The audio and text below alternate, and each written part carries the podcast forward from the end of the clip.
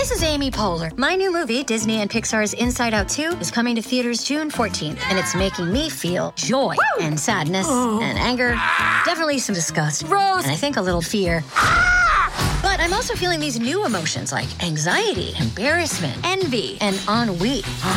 It's what you call the boredom. Okay, that one was weird. It's gonna be the feel everything movie of the summer. Disney and Pixar's Inside Out 2, rated PG. Parental guidance suggested. Only in theaters June 14. Get tickets now.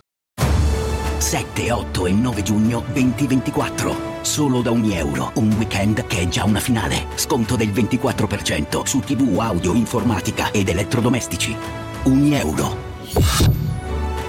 Spesa minima 299 euro, solo con un Euro Club. Esclusioni in negozio online. Non un passo indietro, credo sia questo il motto di Kanye West che non si pente, diciamo, delle sue varie affermazioni, delle varie cose che gli hanno, eh, gli hanno messo addosso, delle etichette che si è trovato proprio stampato in faccia, anzi rilancia questo nuovo progetto cui, eh, la cui prima, prima traccia eh, porta il titolo di Avvoltoi. E quindi un attimo so bene che cosa devo dire e non mi metto in discussione e, e vado avanti, del resto il genio fa quel che può e, ed è un progetto che raffigura appieno eh, tutta, tutta questa confusione ordinata perché Vabbè, è in, è in featuring. Io, io, parlo di Kanye West perché lui conosco. Gli altri artisti, fondamentalmente, io non li conosco davvero. Li ho sentiti nominare, quindi io mi rivolgo a lui. Perché. Perché di, di lui mi interessa parlare, perché in lui mi identifico. O comunque una parte di lui, una parte di me si identificano. E lui mi, mi, sembra che in questo che cura la, le produzioni, cioè lui cura tutto comunque, comunque vuole avere l'occhio su ogni cosa.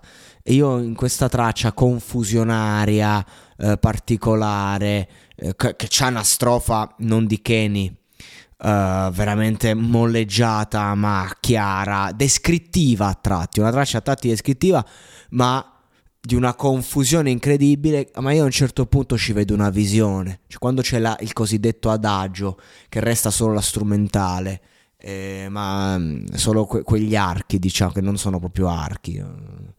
Eh. Cioè quella, quella, roba lì, insomma, che a un certo punto si ferma tutto ed sembra come se sorgesse il sole. Io credo che Kanye West veda una rinascita di se stesso, voglia rappresentare una rinascita e magari non è in grado di farlo nella vita, lo fa nella musica. E, ed è un disco questo, secondo me, che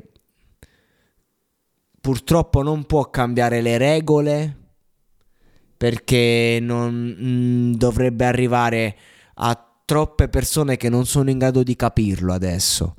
Però magari arriva a quelle persone che fanno parte dell'ambiente e che ascoltando un attimo questo progetto possono loro in primis, magari per emulazione, arrivare a, a cambiarle. Cioè è un progetto che può a macchia d'olio riscrivere le regole del rap internazionale. Rap però, eh, non della musica in generale o del pop, del rap. Cioè Drake dovrebbe eh, ascoltare questo disco e, e imparare un attimo come vorrebbe fare quello che fa ma che non è ancora in grado di fare. Perché Drake stesso uh, sta cercando una sperimentazione alla, cioè, eh, a suo modo e Kanye West non la sta cercando, la sta attuando. Questa è la differenza tra un prodotto pop e un prodotto underground che però è mainstream. Ciao, sono Lucrezia e questo è un consiglio da parte del Voice Network. Ma che ci facciamo qui? Qualcosa deve essere andato storto mentre leggevo la mappa. Ma c'è qualcuno laggiù? Scusi, qui Alessandro. E Matteo. Dove possiamo trovare un podcast su storie fantastiche, gioco di ruolo e Dungeons and Dragons? Sotterranei Dragoni, dice? E allora cercheremo questo Sotterranei Dragoni su tutte le piattaforme. Buona sessione!